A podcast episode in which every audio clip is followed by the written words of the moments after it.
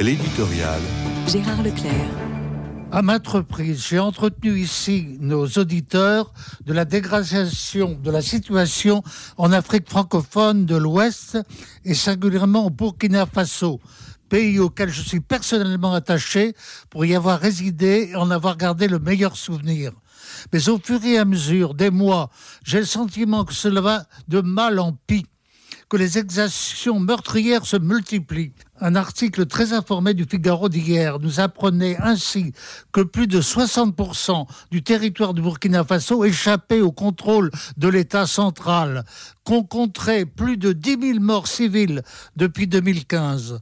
Un coup d'État a donné tout le pouvoir à un militaire qui se veut président de transition sans qu'on sache quand prendra fin cette transition, ni surtout ce qu'il adviendra de ce pays en situation très critique. Pour moi, qui ai connu ce pays, tout comme la Côte d'Ivoire d'ailleurs, au lendemain des indépendances, le contraste est saisissant. Rien d'annoncé à ce moment-là, dans ces régions si paisibles, un tel déchaînement de violence. Ni dois-je ajouter un tel climat d'hostilité à l'égard des Français et de la France.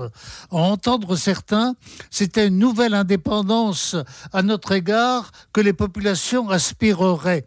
Sans doute, la politique dite de la France-Afrique, qui a dominé nos relations pendant longtemps, n'a-t-elle pas toujours été des plus heureuses.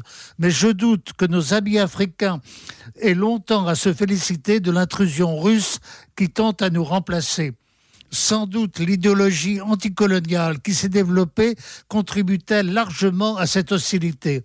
Reste à savoir si elle ne sert pas plutôt d'exutoire que d'autre chose et si la mentalité victimaire qu'elle répand est vraiment libératrice, ce dont je doute beaucoup.